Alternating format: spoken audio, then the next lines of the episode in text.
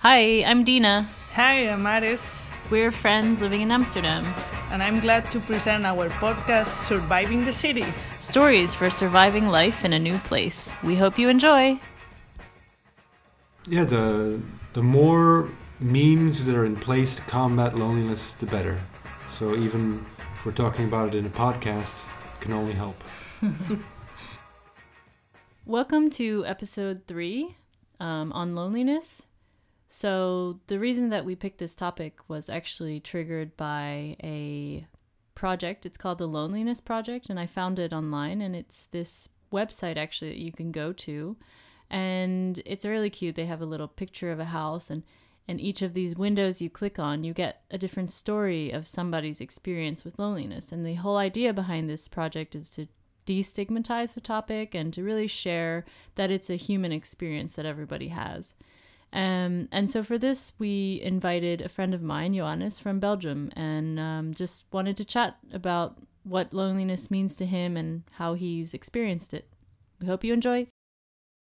Well, um, hi, I'm Johannes. I'm 33 years old. I'm a writer. Recently gave up my job to focus on writing full time, and um, apparently, I was chosen to have some opinions on loneliness. Don't know why. Um, and yeah, and do you have any experience in your life where uh, you felt uh, this situation? Well, that would mostly be um, my secondary school experience. So Mm. that's from uh, 12 to 18. Yeah. Um, because in my primary school, I had basically one friend who I would always hang out with, and uh, we were the best of friends, but we would always just sort of be on our own. So I didn't really learn how to, you know, make friends or socialize. And that was fine. I didn't question it. I didn't even realize that I was supposed to be doing that. So then, when secondary school started and my friend went to a different school, suddenly I was left all on my own And in with a bunch of people that I didn't know how to relate to, and yeah, that's I think that was one of the more lonely periods of my life. Also because it involved uh, being bullied in for the better part of two years, which um, also kind of has an influence on that because you tend to shut yourself off a little more if that's the case.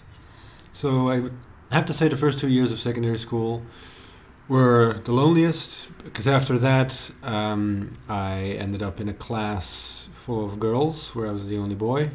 And um, well, the bullying sort of went away, and um, they. It's always special if you're just like one like one one gender in a room full of other Mhm. for the other gender, of one of the other genders, let's say. and um, they t- sort of took me under their wing, and um, that made me feel a lot less lonely. But yeah, so the first two years of secondary school, I would have to say, were the loneliest of my life. How did you deal uh, with uh, with the people and being bullied? Well, it would uh, cause me to turn in, like, uh, turn more inward, and um, well, I did have a lot of stuff like um, a fairly rich inner life in the sense that um, I would always rely on my imagination, and I think that's like a common thing. You sort of escape into your own worlds. Mm-hmm. and um, I also played a lot of video games, which was a, a lot of fun, something that I could do on my own. But of course, that ended up alienating me from the people around me even more because I was not a lot of people were playing the kind of games that I was playing, so I couldn't talk to, Yeah. to anyone about that. What are you playing? Sorry. Um, well, mostly uh, first-person shooters, but everybody was playing console games, and I was playing PC games, and I think Oh. that's where the major difference was. True. When I was a kid, ev all the kids in the neighborhood had different consoles, so we would like swap houses to Yeah. play on the different consoles. Yeah, it's true. For me also, yeah. We Huh. were shifting around houses, playing different kind of uh, consoles. Tip for you next time. yeah, I, mean, I did. I did end up going to people's houses, and they had like a Nintendo or something, and that's where I. Oh, this is another thing. But I was mostly like a PC gamer, Yeah. and um, I remember there were these uh, English gaming magazines called PC Gamer, PC Zone, what Mm. have you, and they Mhm. would Yeah. be. Uh, they would. They were published in Britain, but they would be brought over here, and I would buy them and read them. So I would usually sit at a playground reading an English PC gaming magazine so I can kind of get that people would look at me and go like, okay. this experiences of you being lonely, um, did you learn anything from it or learn anything about yourself from that?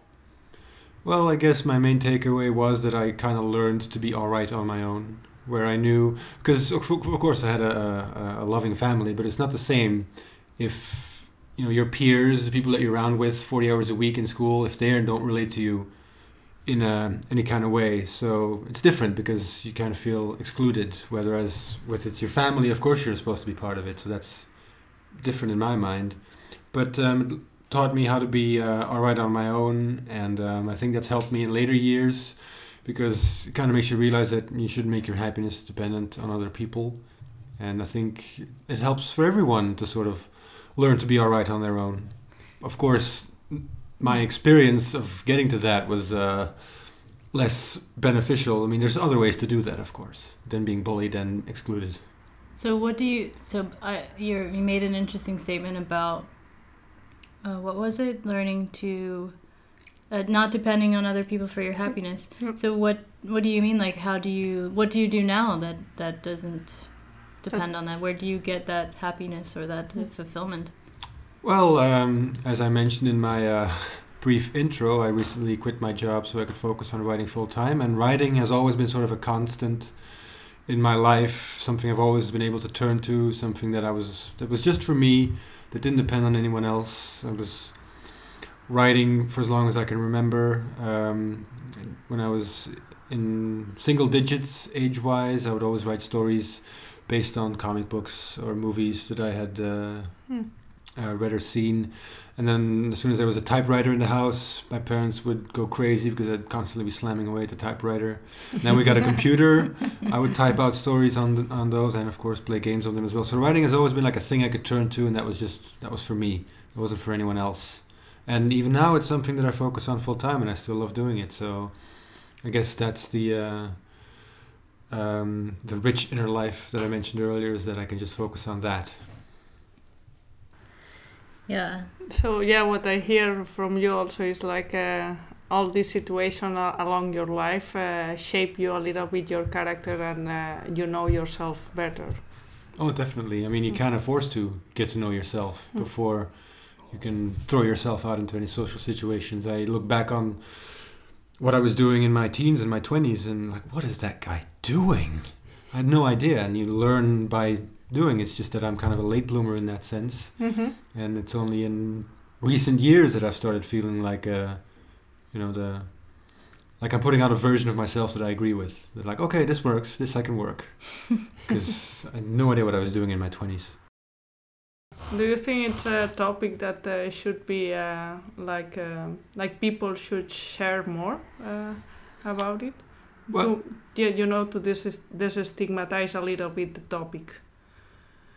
Well, I think it's going to be like um, on a societal level. I think it's going to be a huge problem moving forward because it's a very, it's turning into a very individualist society where so loneliness is going to be a big problem moving forward, where uh, a lot of people are going to become isolated and more easily dismissed. Hmm. So, yeah, the the more means that are in place to combat loneliness, the better. So even if we're talking about it in a podcast, it can only help. That's a very good point, actually. People are very lonely, and it is good to share it.